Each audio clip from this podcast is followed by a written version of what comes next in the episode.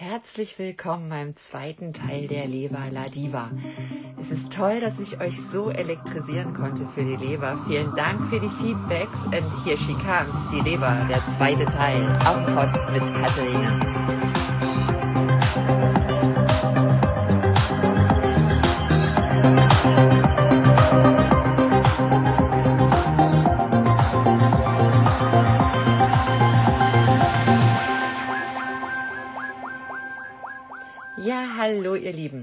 Also ich mache gleich nahtlos weiter. Äh, ersten Teil habt ihr gehört, habt ihr auch alles verstanden. Ich gehe jetzt nicht nochmal in so eine Wiederholung. Ähm, das, äh, wir kommen jetzt im zweiten Teil eben äh, auf diese Stressmuster an. Was hat die Leber und die Darmgehirnachse alles gespeichert und wie bekommen wir das da wieder raus? Äh, und äh, da haben also ziemlich viele Unfälle Medizingeschichte geschrieben, äh, die die Entwicklung äh, der Medizin eben so große Schritte vorangebracht hat. Also da äh, in Alltagsautisten äh, hatte ich euch äh, diese Geschichte des Phineas Cage erzählt, der einen ganz großen Einfluss auf die Darmgehirnachse in Bezug auf das Gehirn hatte. Äh, das war, glaube ich, so 1860, 61, äh, der nachher an den späten Folgen dieses Unfalls starb. Aber wir haben große Erkenntnis für das äh, Gehirn bekommen. Also äh, wir haben erstmals erkannt, dass es eben Regionen gibt, die für Sprache und Motorik, äh, Motorik zuständig sind. Das war damals eben erstmal die erste Erkenntnis. Aber aus diesen äh, Aufzeichnungen, die wir da hatten, haben wir später großartige Erkenntnisse bekommen äh, über die soziale äh, Kommunikation, also Empathie, Moral und Werteempfinden und Mitgefühl für andere Menschen äh, Intuition. Das hatte man damals, hat man das noch gar nicht erkannt. Da, da sagt man, ja, ja, und Sprache und Motorik, ist ganz toll. Deshalb sind zwar manchmal diese Unfälle sehr lange her, aber die Erkenntnisse, die wir bekommen, äh, das geht dann wirklich noch über Jahre, dass wir wirklich denken, wow, wow, was ist da passiert? Also das ist, äh, ja, bei Phineas Cage, diese ganzen Fähigkeiten, die Zukunft zu planen, das war eigentlich dann erst seine Lebensgeschichte, wo man dann erkannte, ah, ein, ein total autistisches Verhalten. Also was hat der Frontalkortex oder diese Stange, die er da im Gehirn hatte, eben mit der Fähigkeit zu tun, die Zukunft zu planen und Verantwortungsgefühl zu bekommen für andere Menschen oder freier Wille. Also bei Phineas Cage fast, also ganz viel freier Wille, das Leben eigenständig zu meistern. Und äh, die medizinische Auseinandersetzung der damaligen Zeit bestand jetzt erstmal darin, äh, lediglich die Frage, also Gehirn hat eine Region von Sprache und Motorik, da fing man natürlich an. Und äh, die Medizin steckte damals mit der Hirnforschung also gerade so, also damit begann eigentlich die Hirnforschung, ne? oder diese anderen Bereiche der Hirnforschung. Und, äh, und solche Aufzeichnungen, äh, die erhielten dann praktisch erst viel, viel, viel später äh, so eine ganz große Wichtigkeit. Ne? Also bei Phineas Cage, dieser äh, Dr. Harlow, so ein einfacher Landarzt aus Cavendish, der halt einfach großartige Beobachtungen machte und das aufschrieb. Und äh, eben dieser wahre Schatz, äh, den erkannte man äh, viel, viel später. Also wenn ihr die Geschichte keine Lust habt, das zu lesen, die Geschichte äh, von Phineas Cage ist auch auf meiner Internetseite und da liest sie diese wunderbare Schauspielerin Barbara Phillips mit dieser wunderbaren Stimme, die das auf meiner Buchpremiere gelesen hat. Also die Geschichte ist irgendwo unter Videos, glaube ich. Könnt ihr die lesen, wenn ihr jetzt keine Lust habt. Äh, könnt ihr die hören, wenn ihr keine Lust auf Lesen habt. Die liest sie auch ganz toll. Das könnte ich gar nicht so toll.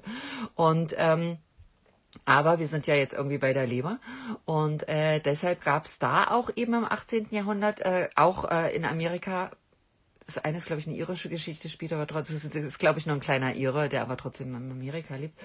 Äh, und äh, da gibt es zwei Fälle, die uns erstmals klar machten, äh, was passiert eben äh, im, im, äh, im Magen-Darm-Trakt, wenn Stress kommt. Und das war schon, also bei dem, äh, äh, bei dem Alexis St. Martin, das war schon 1822. Also da hatten wir so diese ersten Aufzeichnungen, die uns aber später eben so Hinweise geben sollten. Ähm, der ist auf so einer äh, auf so einer Insel, glaube ich, im Lake Lake Huron, ich weiß nicht genau, ich glaube. Äh, und der hatte da so ein, ein Fellgeschäft und äh, und äh, verkauft auch Schrotflinten. Und äh, da machte sich eben so eine Schrotflinte so selbstständig und drang so in seinen Bauchbereich ein und äh, hinterließ eine große Wunde. Und da war, ich glaube, die Lungenspitze Spitze, äh, äh auch zerstört, aber darum ging es in dem Moment nicht, sondern der Magen klaffte auf. Und ähm, er hat diese, diese, diese, ähm, diesen Unfall überlebt und da gab es einen Militärarzt, der sich äh, um den, äh, um diesen Patienten kümmerte und prognostizierte eigentlich, da sind wir wieder bei Prognosen, äh, 36 Stunden Überlebenszeit. Äh, und äh, er bekam die Entzündung aber in den Griff, aber es blieb eben so ein gravierendes Problem dass der äh, Darm äh, am zweiten Tag nach dem Unfall eben seine Tätigkeit komplett einstellte. Und ähm, der äh, dieser Fellhändler, äh, also die Nahrung äh, der Fellhändler, die Nahrung des Fellhändlers. ich habe gerade so über Fellhändler nachgedacht. War das jetzt ein Fellhändler oder eigentlich ein Waffenverkäufer? Aber das schließt sich ja nicht aus. Also, ähm, diese, diese Wunde blieb praktisch offen und der Patient wurde ernährt äh, über Einläufe so in den Enddarm, bis die Wunde praktisch in seinem Magen äh, dann wieder heilte. Und äh, aber es blieb eben äh, eine, eine klaffende Wunde und die praktisch durch so ein Pflaster zusammengehalten wurde. Und ähm, Dr. Beaumont erkannte diese Wichtigkeit für die diese wissenschaftliche Forschung schon, also äh, und machte jetzt nun Experimente. Das ist natürlich, also auch wenn ich das heute noch Medizinern er, er, erzähle, die mal, wow, Wahnsinn, da konnte man da reinschauen. Äh, ja, klar, also äh, diese Möglichkeiten bekommst du heute nicht mehr. Und deshalb ist es eben dieser alte Fall, der eben auch so wichtig ist. Und äh, man hatte eben durch diese offene Wunde, die eben nicht heilte, weil wir die Möglichkeiten von heute nicht hatte, hatte man die Möglichkeit eben äh, den Nach diese, diesen Nahrungsbrei, diesen Speisebrei zu beobachten. Und so wurde Alexis St. Martin also zu, so, zu, zu einem lebenden Studienobjekt. Man hat den wirklich über Jahre, hat man beobachtet, was macht der Speisebrei da in dem Bauch und wie lange braucht er. Und äh, ja, das sind wichtige Erkenntnisse, die wir später hatten. Aber ich finde, da ist was ganz Wichtiges, das ist ein wichtiger Aufzeichnungen dabei, ähm, die uns erstmal für die lange Verarbeitung von, von Fleisch, was damals gar nicht so, äh, so große Wichtigkeit hatte, oder eben was, auch was macht Stress beim Essen. Das konnte man eben in diesem Speisebrei beobachten. Also dieser Dr. Beaumont, der, der ließ eben Fleischstücke da roh und gebraten, ließ er diesen, diesen armen Mann schlucken, die so an Bindfäden geknotet waren und ähm, und maß dann auf diese Weise, wie schnell das eben verdaut wurde. Also äh, dann, und dann entnahm er mit so einem langen Löffel, ist alles ganz furchtbar, aber trotzdem sind es also wirklich wirklich wichtige Forschungsergebnisse. Mit einem langen Löffel entnahm er dann diesen Mageninhalt und äh, der stopfte da alles Mögliche rein. Ich glaube auch gewebte Tücher, um zu gucken, wie lange das irgendwie sich auflöst. Aber ich glaube, in, in, also wenn du die Aufzeichnung siehst, dann ist ein gewebtes Tuch geht noch schneller wie so ein Stück Schweinefleisch. Also ja, also die Experimente bewiesen also also eben, dass Verdauung äh, nicht nur durch ein Wunder stattfindet, sondern durch chemische Reaktionen des Magensaftes. Das waren wirklich diese allerersten Erkenntnisse. Und ähm, ja, und dann, äh, dann äh, beobachtete eben äh, Dr. Vermont auch, dass eben diese Emotionen einen absoluten Einfluss auf die Verdauungsfunktion haben, weil er hat ihn ja äh, schlussendlich jeden Tag äh, beobachtet. Also der hat dann äh, morgens 8 Uhr so eine Unze Magensaft entnommen und dann um 9 Uhr äh, bekam dann der Patient Schweinefleisch und Brot und Kartoffeln.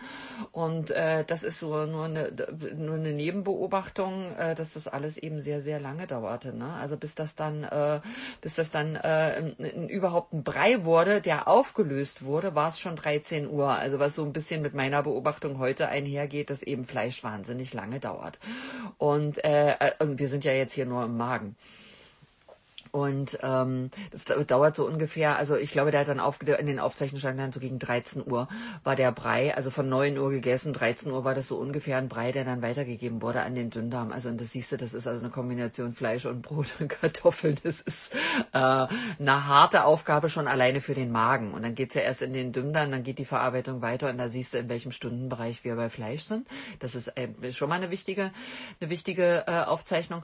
Und dann ähm, hat er eben beobachtet, äh, dass äh, wenn der Patienten massiven Ärger oder wenn es um ein Thema ging, was, äh, was äh, dem äh, Patienten unangenehm war, dann beobachtete er sofort so gelbliche Punkte äh, und so gelbliche Stippe, also Galleflüssigkeit in diesem Brei und äh, erkannte sofort, dass die äh, Verdauung stockte. Also dass, äh, dass praktisch äh, äh, er mit der Pro weiteren Probeaufnahme, äh, Probeentnahme, Probeaufnahme, mit der Probeentnahme Aufnahme warten musste, dadurch, dass die, äh, dass die Verdauung eben ins Stocken geriet durch diesen, äh, durch diese gelbe Galleflüssigkeit, die dann in dem Magenbrei war. Und das waren so, das war die erste Aufzeichnung, die äh, überhaupt so, ein, so eine Aufzeichnung über Einfluss von negativen Emotionen während des Essens. Und dann kam so ungefähr, naja, ungefähr zur gleichen Zeit ist gut, aber so, ich glaube, so 1890 gab es einen kleinen zweiten, einen zweiten Unfall. Das war ein kleiner Junge, dieser Tom Little. Das war ein kleiner irischer Einwanderer. Also ähm, und äh, da passierte was, was also wirklich der Trauma jeder Mutter. Der war, ähm, ich denke, so acht oder neun Jahre alt. Äh, und ähm, der trank ätzende Lauge, die er irgendwie für Suppe hielt und verätzte sich die Speiseröhre. Und so schwer, dass er äh, praktisch durch diese starken Vernarbungen keine, keine Nahrung mehr zu sich nehmen konnte. Also die konnte nicht die Speiseröhre passieren. Und äh, da schnitten die Ärzte so ein Loch in die Magenwand und äh, Tom kaute dann das Essen äh, praktisch, äh, kaute, kaute sein Essen und das wurde dann äh, in den Schlauch gespuckt und der dann in dieses Loch wieder eingeführt wurde. Und äh, der spielte, war ein wildes irisches Einwandererkind, spielte dann weiter Fußball und äh, die Wunde brach irgendwie ständig wieder auf. Und es gab immer wieder Probleme und die Ärzte behandelten eben wie, auch da, äh, wie bei Alexis oder bei Phineas Cage eben, das war ein kleines medizinisches Wunder und jeder forschte eben an dem rum. Und äh, Tom versuchte eben damit irgendwie zurechtzukommen, versteckte sein Leiden eben so vor der Außenwelt. Also der war dann auch wie Phineas Cage, der Mann mit der Stange im Gehirn, war der der Mann mit dem Schlauch im Bauch.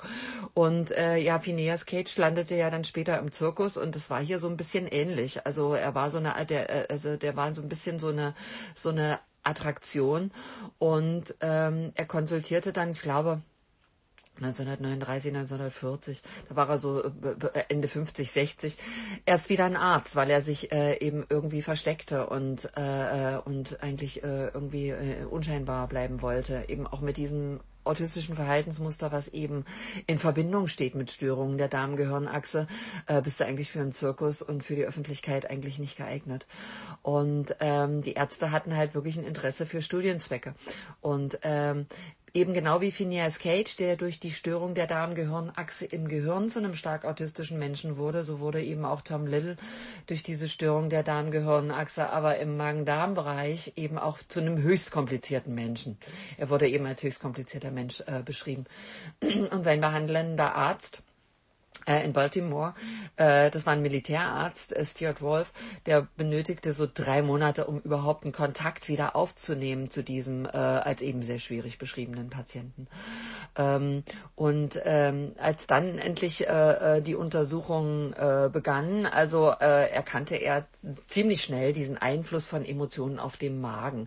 Also er, er die Aufzeichnungen besagen eben, dass er, wenn er den Tom kränkte oder deprimierte, dass er sofort feststellte, äh, dass äh, die Magenwand äh, eine ganz andere Farbe annahm.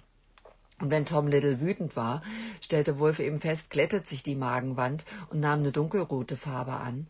Und bei Entspannung war sie eben äh, ganz herrlich hellrosa. Und äh, Ganz wichtig, bei Depressionen und negativen Emotionen kam der Verdauungsvorgang sofort ins Stocken. Also über Jahre und Jahre Beobachtung kam man immer wieder zu dieser, zu dieser Erkenntnis, also das, also das hatten wir ja jetzt im ersten Fall schon von Alexis, äh, dass die Verdauung sofort steht.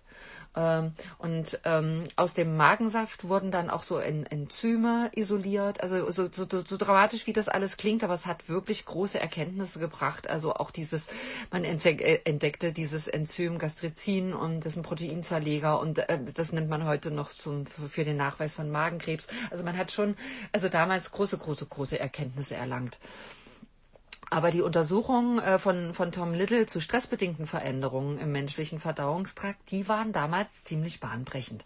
Und äh, das war eben der erste Beweis also auch äh, überhaupt eines Existierens dieser Darmgehirnachse. Ne? Also mein Gott, da ist ein Stress und die Verdauung stockt. Also da seht ihr, in welcher Zeit wir eben wirklich schon sind für diese grandiosen Erkenntnisse, dass diese Darmgehirnachse also tatsächlich da ist. Und ähm, das ist das, was wir eben jetzt auch so beobachten können. Ne? Also äh, was ihr auch schon beobachtet habt oder was wir auch äh, aus der Tierforschung eben wissen, wenn Leben wie Lebewesen in Gefahr ist, wird seine Verdauung eben schlagartig lahmgelegt. Aber eben nicht nur, wenn wir äh, unter Lebensgefahr stehen, sondern wirklich, wenn wir unter Stress, Wut und Zorn sind. Also wenn, wenn, wenn eben ein Tier in Lebensgefahr ist und auch wir, was wir eben deshalb, ne, nochmal zum Fasten, wenn wir eben in, in Lebensgefahr sind, wenn wir uns nicht ernähren, also dann ist der Körper in einem, in einem absoluten Stress.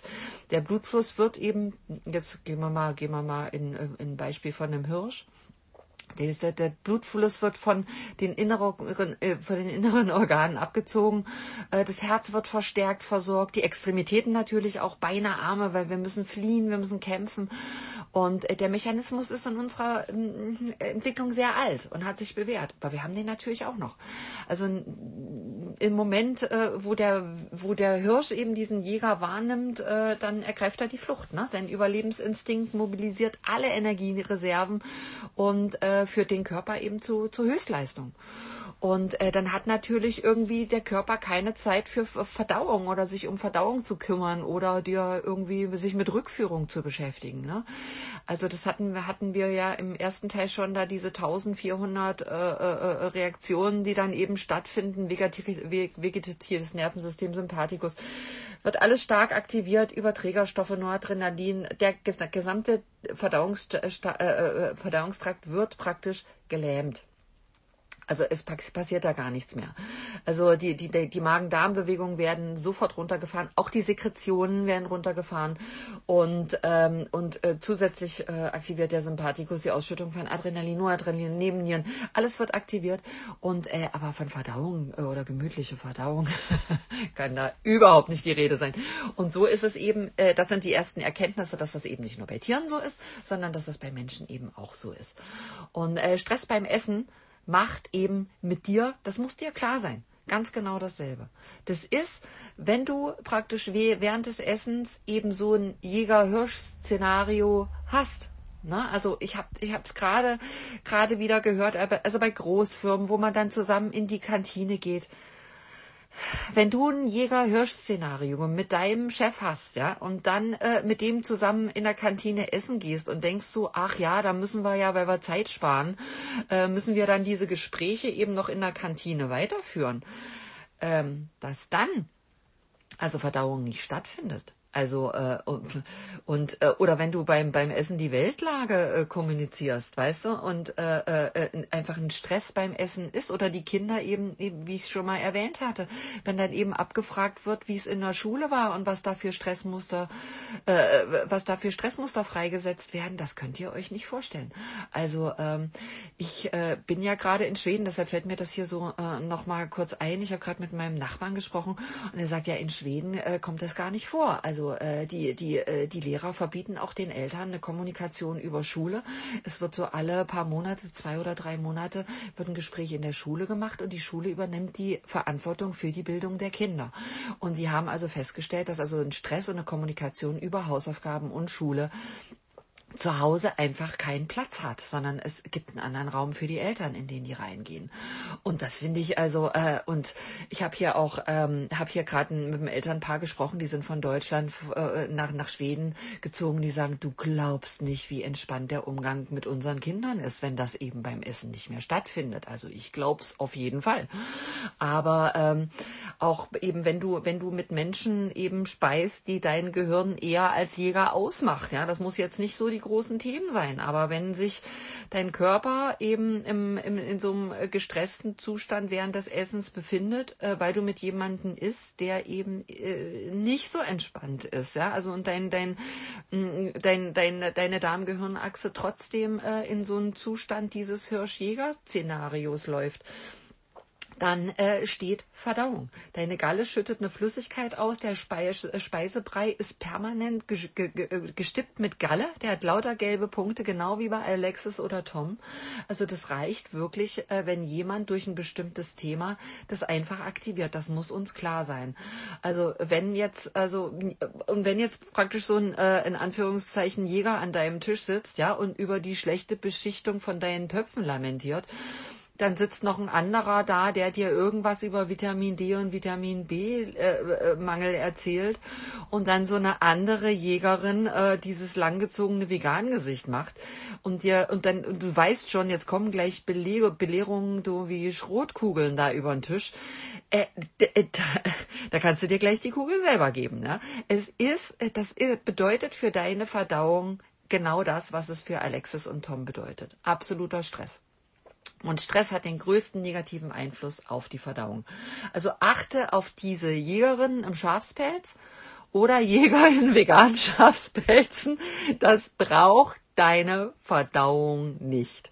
Also Menschen mit langen Gesichtern, Menschen mit erhobenen Zeigefingern, Menschen, die belehren wollen, disziplinieren wollen, irgendwelche Besserwisser, Allesleser, äh, die keine Freiheit und Flexibilität in die Ernährung packen und die das auch nicht akzeptieren, die haben an deinem Tisch und die haben beim Essen nichts zu suchen.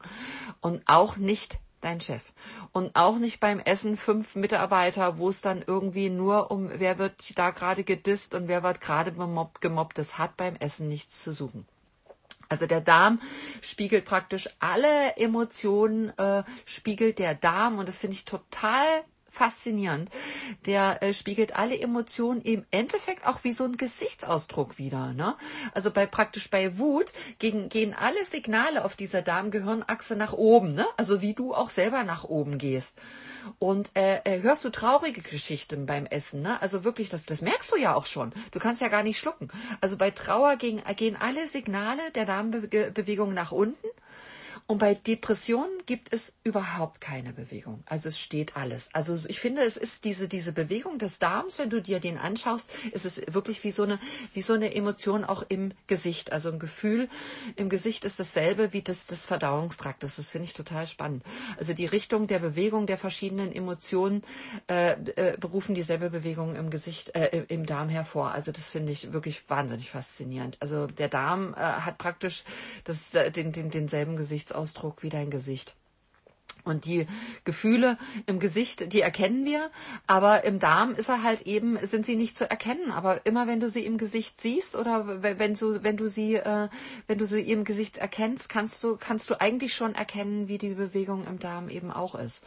Und ähm, wir haben eben viele kleine Gesichtsmuskeln, die aussenden und das zu erkennen und zu erlernen, äh, äh das äh, lernen wir eben, wenn es gut lief in, in früher Kindheit. Ne? Das bedeutet, dass jede Emotion ein Gesichtsausdruck entspricht und äh, Menschen in deiner Umgebung nehmen eben Gesichtsausdrücke in einem Bruchteil einer Sekunde wahr. Aber dieses Wahrnehmen im Gesicht und äh, dieses Wahrnehmen, was es mit mir macht, das macht eben dasselbe eben auch im Verdauungstrakt.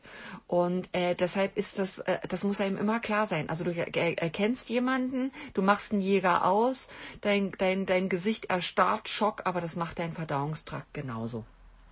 Und äh, wir sind also buchstäblich blind für die Veränderung, die im, im, im Verdauungstrakt hervorgerufen wird. Also blind für eine Emotion und eine und praktisch wir sind blind für diese Emotion, die praktisch diese peristaltischen Wellen eben auch verhindern kann.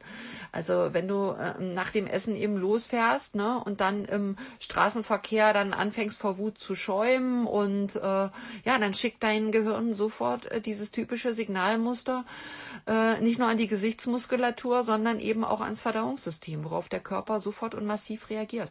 Also wenn du dich da über einen Autofahrer ärgerst, der dich schneidet oder pff, keine Ahnung, oder direkt nach dem, nach dem heftigen Mittagessen mit deinem Chef äh, äh, oder, oder auch direkt nach dem Mittagessen zu deinem Chef zitiert wirst, dann zieht sich der Magen heftig zusammen ne? und pro produziert mehr Säure und gibt deinem Mittagessen viel langsamer an den Dünndarm weiter.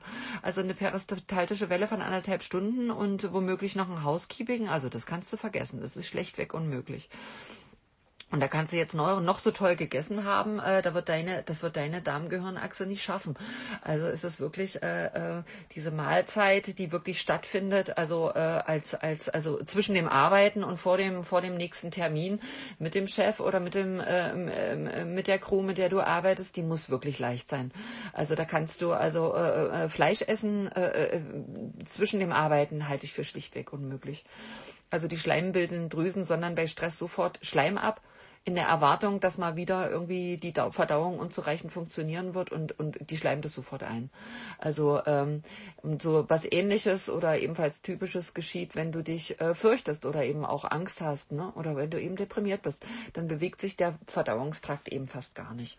Und äh, der Darm spiegelt eben jede äh, im Gehirn aufkommende Emotion wieder. Das ist mir total wichtig, dass du das weißt. Also, dass du das nicht loslösen kannst, irgendwie diese, diese Gesichtsemotionen, die gibt sofort weiter.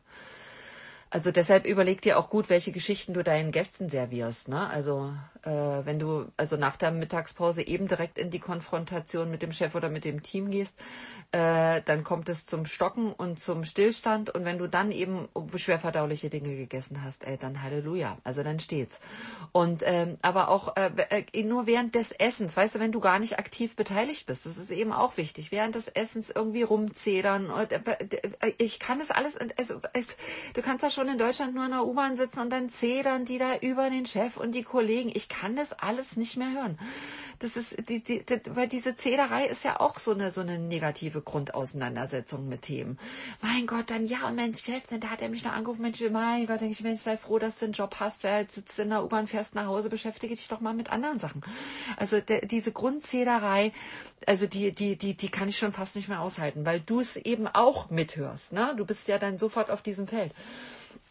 Und äh, die, dann, dann werden die Geschichten nochmal aufgewühlt von vor drei Jahren und nochmal und nochmal Revue passiert und dein Essen wird einfach nicht weiterverarbeitet. Und auch, dann, dann, dann wird eine Geschichte erzählt äh, äh, und äh, deine Kollegin ist frustriert und die ist wütend und dein Verdauungstrakt steht in dem Moment einfach. Und man weiß ja auch nicht, was es mit dem anderen macht. Weißt du, kannst nicht einfach Geschichten da rausposaunen. Es macht ja immer auch was mit dem anderen. Der hat ja seine, seine eigene Erfahrung. Ich hatte gerade jetzt so, so eine Geschichte, die finde ich wahnsinnig spannend. Also in meiner, in einer der, ähm, der, der, der Kuren Ende letzten Jahres war so eine deutschstämmige Familie aus Südafrika und äh, so der Vater der Familie war so Anfang 60 und eben äh, gerade dabei, irgendwie die Nazi-Geschichte seines eigenen Vaters aufzuarbeiten und darüber ein Buch zu schreiben. Das wird ja sehr viel und gerne gemacht. Und er erzählte so, so mit lustiger Stimme, wie so ein Entertainer während des Essens, ja, wie oft sein Vater mit Hitler gespeist hat.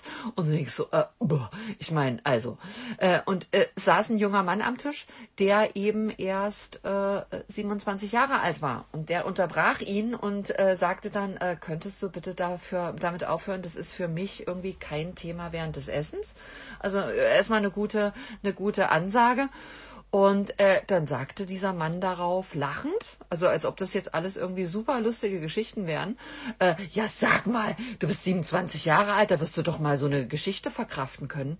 Und dann denkst du, ja, da dachte ich so, so, so ist es an den Tischen. Was denkst du, äh, was ein 27-jähriger Mann verkraftet? Du kennst die Geschichte nicht. Das ist so eine abgestumpfte Wahrnehmung für Themen während des Essens. Das kommt wirklich, wirklich sehr, sehr häufig vor. Es ist unfassbar, welche Themen sich als Tischkommunikation, äh, äh, äh, was, was Menschen als, als Tischkommunikation wählen. Also der junge Mann, der war eben erst 27, aber seine Großmutter war eine wunderschöne Nackttänzerin und saß schon bei Josef Goebbels während der Zeit des Nationalsozialismus auf dem Schoß. Und wer ist eben der eine, der es eben noch nicht weiß? er lenkte damals diese, diese Tanzveranstaltung, ne? also Presse, Rundfunk, Kultur der Nazis, äh, lag in Goebbels Händen und der verwaltet natürlich auch so hübsche Nacktänzerinnen. Da gibt's in der Familie eine große Auseinandersetzung damit und die Familie setzt sich auch aktiv damit auseinander. Also du weißt nicht, was ein 27-Jähriger für eine Geschichte hat. Also was, das steht dir doch nicht zu, an einem Tisch solche Geschichten äh, zu erzählen. Und da gibt es eine wunderbare Forscherin, die äh, Rahel Yehuda, eine bedeutende Neurowissenschaftlerin, äh, die arbeitet äh, im, im, ähm, in, äh, ich glaube, Mount Sinai in New York und erforscht die psychischen Störungen für Erwachsene, also die psychischen Störungen der erwachsenen Kinder von Holocaust-Überlebenden zum Beispiel. Also und stellte fest, dass die Kinder, die selbst ohne Traumata aufgewachsen waren, litten jedoch an größeren psychischen psychischen Störungen wie Depressionen, Angststörungen und posttraumatischen Belastungsstörungen. Also äh, und, und dieses Forschungsthema ähm, heißt äh, inter, intergener, äh, intergenerationaler Übertragungsmechanismus von Stress. Also ähm, wie zum Beispiel auch, äh, da gibt's auch, glaube ich, in Niederlanden, ich, ja, Niederlande hat geforscht, gibt's ein anderes Beispiel von, äh, von Menschen eben auch während des Zweiten Weltkrieges, äh, die extreme Hungersnot äh, er, erlebt haben.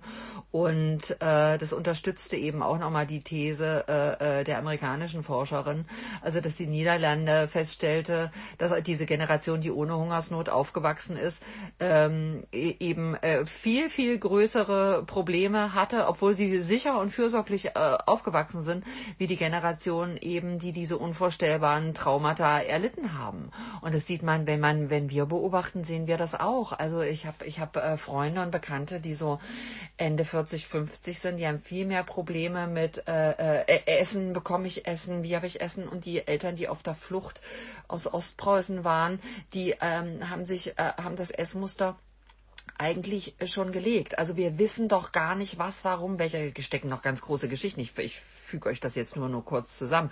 Also wir wissen eben nicht, was steckt in der Geschichte eines 27-Jährigen, der da vor mir sitzt.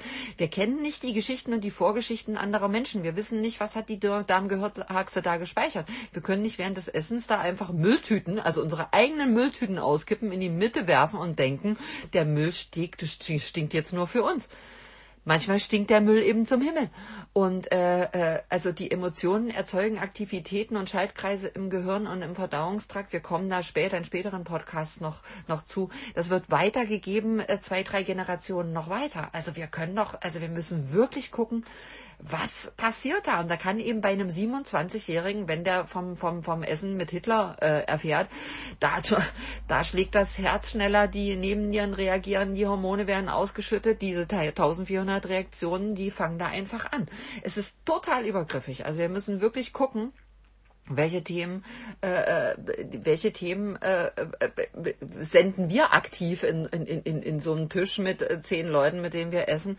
Oder wir müssen einfach auch für uns erkennen, was stresst uns. Also mich stressen zehn Leute am Tisch beim Essen ungemein. Das, das findet bei mir nicht statt. Also äh, ich bin wirklich, äh, äh, also ich kann mit, also ich gehe da wirklich auch bauchmäßig ran. Also ich kann mit, mit, mit vielen Menschen ganz entspannt essen, wenn man wirklich einfach nur, weil ich weiß, es sind Leute, da geht's ums Hier, um ums Jetzt, was haben wir erlebt, was machen wir. Also wie, wie ich schon gesagt habe, ich brauche auch italienische Verhältnisse beim Essen. Es muss total entspannt sein. Und ähm, also wenn ich schon äh, äh, stressnah oder so, so eben äh, äh, Leute, die äh, immer Belehrungen haben und dann immer über die Bestandteile im Essen lamentieren, das kann ich alles nicht hören. Essen ist Essen und das muss entspannt sein. Und ähm, wenn der Dünndarm und der Darm und die Niere und jede äh, jede Körperreaktion äh, eben stattfindet, aber das ist das ist natürlich im Stress, aber als erstes reagiert einfach die Leber. Die fängt an zu reagieren und setzt dann eben diese Stress äh, äh, Stressreaktionen in Gang und dann stell dir das immer vor, gelbe Punkte in deinem Magenbrei und dann steht da. Und die Galle ist eine ganz spezielle Sache, da komme ich später vielleicht nochmal zu. Äh, ja, wenn wir uns nochmal um Darm kümmern, werde ich nochmal zukommen. Also die Galle wird ja nicht verarbeitet, die wird wieder zurückgeführt. Also wenn wir erstmal Galle im Magenbrei haben, äh, ist ein riesiger Aufwand. Das darf einfach gar nicht passieren. Also ähm, und äh, Nahrungsbestandteile, Rückstände werden überhaupt nicht mehr, äh, äh, die werden überhaupt nicht mehr aufgenommen, sobald die Galle da ist. Also das ist wirklich, das ist für den Körper ein wertvolles Gut. Das muss zurückgeführt werden und äh, steht eigentlich alles andere. Und äh, wenn ich äh, mit Patienten eben praktisch äh, beginne, äh, den Verdauungstrakt zu regenerieren, fange ich eben mit der, La mit der Leber an. Wir müssen wirklich anfangen, diese ganzen Stressmuster äh, äh, rauszunehmen. Also alte Informationen rauszugehen gehen, gehen Lagerräume aufzufüllen. Also, und was die konventionelle Medizin, also bis heute, also fast 80 Jahre nach diesen entscheidenden Erkenntnissen ne, von Alexis und Tom und eben auch Phineas Cage, gar nicht, gar nicht drüber zu denken. Also, was wir für Ansätze für gestresste Magen-Darm-Trakt haben, das ist verheerend. Also diese Erkenntnisse aus dem 18. Jahr, 19. Jahrhundert, ja, mit adäquaten Therapieansätzen in der Praxis umzusetzen, ist komplett ausgeblieben. Ne? Also wenn wir dann diesen äh, Dr. Meyer nach 40 Jahren dauernd, äh, dauernd wirklich Forschung und immer Interaktion Kopf-Gehirn und eine Wahnsinnsforschung und dann kommen wir da zu Ergebnissen, wir müssen den Magen-Darm-Trakt irgendwie mit Psychopharmaka äh, äh therapieren. Äh, also jetzt nochmal das Beispiel zu bedienen, weil deine Großmutter bei Goebbels auf dem Schoß gesessen hat, das kann es ja wohl nicht sein. Also da müssen doch andere Ansätze her. Ja, und wenn du dann jetzt mal weiter spinnst, wenn diese ganzen Informationen in einem Körper von einem unreflektierten Menschen eben noch drin sind, dann brauchen wir uns nicht wundern, was hier heutzutage noch auf den Straßen los ist. Also wir müssen uns mit diesem Magen-Darm-Trakt und dieser Klarheit im Bauch, ja, und dieser, dieser Verantwortung, ja, dass dieser unklare Bauch von dir selber geklärt werden muss, dass du also sofort erkennst, hey, hier ist eine Leber, da sind Informationen drinne, die haben verdammt mit mir nichts zu tun und äh, ich will diese Informationen hier raus haben. Also bitte kein Stress und kein Altersstress äh, beim Essen, während des Essens. Und erkenne bitte, und das ist was ganz Wichtiges, wenn du Dinge erkennst, wo du sagst, das gehört jetzt verdammt nochmal nicht zu mir. Also, und da finde ich all dieses Leid von einem Alexis St. Martin und einem Tom Little und auch Phineas Cage, dieses unfassbare Leid, diese unfassbare Forschung über Jahrzehnte, was diese Menschen für die Forschung malträtiert worden sind, ja. Und auch nachher, was für Forschungsgelder. Und dann eine Erkenntnis, dass Psychopharmaka den Darm entspannen und chirurgische Magen Darmverkleinerung helfen, ja, um das äh, Hungersattgefühl in den Griff zu bekommen und das Blähungen schlecht zu behandeln, äh, behandeln sind, also und das Meditation vielleicht irgendwie in Verdacht steht, den Magen zu beruhigen. Also, äh, das finde ich so unfassbar traurig, ja, also was diese Menschen da erlitten haben. Und dann kommen wir mit solchen, mit solchen Methoden. Also nochmal, du hast keine Wahl. Du hast keine Wahl. Du musst diese Sache mit deinem Darm, äh, mit deinem Bauch und mit deinem Magen selber klären. Und das ist alles Leber. Das ist alles dieses große Gebiet der Leber. Alte, gespeicherte Begebenheiten, neue, Wut, Zorn. Also die Bedeutung von Stress ist so wahnsinnig umfangreich. Ja? Leere Lagerräume bedeuten absoluten Stress für die Leber. Ja? Aktueller Stress, der Chef absolute Katastrophe. Aber auch diese alten übernommenen Muster. Aber die Darm-Gehirn-Achse kann Umlernen, ja. Und darum wird es in den nächsten Podcasts noch gehen. Das Umlernen ist eine ganz große, eine ganz große Sache, der wir uns widmen müssen, damit wir diese alten Geschichten nicht immer und immer weitergeben. Und auch nicht, und auch nicht anfangen, äh, die zu überspielen mit den singenden Stimmen und sagen, wir haben uns damit beschäftigt. Nein. Wir müssen ganz klar an diese Sachen rangehen, ohne Schuld, ohne was wir da mitbekommen, sondern ganz klar sagen, da ist etwas, das gehört nicht zu mir und das muss ich da rausnehmen. Und du kannst dich mit noch so tollen und vielen tollen Lebensmitteln beschäftigen und noch so toll schreien, ach, ich esse jetzt nur vegan. Wir müssen darüber nachdenken, wie die Leber ihre Regale voll bekommt, wie sie die Eiweiße, wo sie das alles herbekommt. es gibt noch ganz viele Stoffe, mit denen wir uns noch beschäftigen, die ganz wichtig sind, um Genschalter umzuschalten, um, um diesen Körper in diesen Heilungsmodus zu bekommen. Und ähm, aber wir müssen uns eben auch äh, natürlich eben mit, mit Verdauung, mit Rückführung äh, beschäftigen. Ne? Das sind ganz viele, das, das sind ganz viele äh, Sachen, was ist wichtig für die Leber, Leber, das bedeutet Stress für sie. Aber äh, es ist ein umfangreiches Thema, dieses Thema Stress. Ja? Und wir schreiben immer wieder Menschen oder, äh, oder rufen mich auch an, die natürlich auch diese alten Ablagerungen äh, raushaben wollen äh, und mich um praktisch auch so um diese Schleimlösung Kräutermischung bitten. Das ist auch absolut verständlich und ich verstehe euch da absolut. Aber wenn wir damit beginnen würden, dann zäumen wir das, das, das Pferd praktisch von hinten auf. Und ich denke, das habt ihr wirklich alle bis hierhin schon erkannt. Wenn wir nicht verinnerlichen, wie der Schleim und diese Ablagerungen entstehen, wenn wir nicht erkennen, wie wir es verhindern können, dass neue Einlagerungen und Ablagerungen entstehen, die allesamt natürlich Zeitbomben für Tumore, für neurologische Erkrankungen sind, für psychische Erkrankungen, auch für Autoin, äh, Autoimmunerkrankungen sind, äh, dann kannst du Du kannst diese Schleimlösungen Kräuter gleich ins Klo kippen, wenn du diese ganzen großen Zusammenhänge nicht erkennst. Also deshalb werde ich niemanden, der diesen Gesamt, diese, diesen ganzen Gesamtkomplex Körper nicht verstanden hat, Schleimlösen, äh, schleimlösende Kräuter geben. Das kann ich nicht machen. Du musst ja erstmal erkennen, wo kommt er her, wie kommt er, wie ist der große Zusammenhang. Und dazu ist es, äh, sorry, im Podcast Nummer 7 zu früh. Oder Nummer 8, ich weiß gar nicht, wo wir jetzt sind. Ich kann immer nicht denken, wenn ich aus dem Bauch spreche. ich kann nur fühlen und denken und nicht rechnen. Äh, ich werde dir also praktisch keine Kräuter geben, bevor du nicht den Gesamtzusammenhang verstanden hast. Deshalb musst du geduldig sein.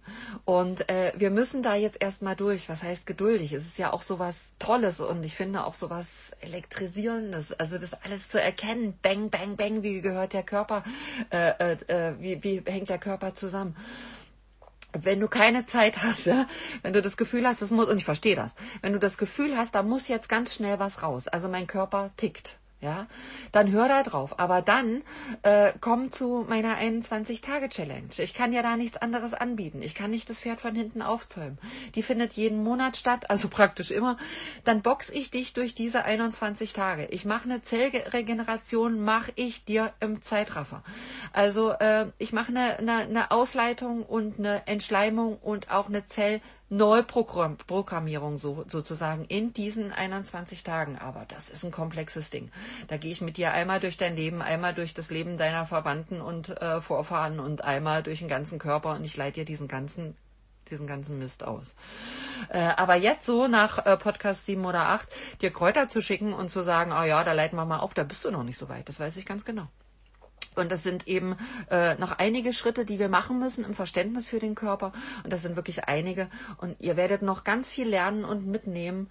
Und äh, also ich habe lange an diesen Kräutern geforscht, dass sie so gezielt und eben auch so klar äh, auf unsere Erkrankungen reagieren und dass sie so funktionieren, wie sie funktionieren.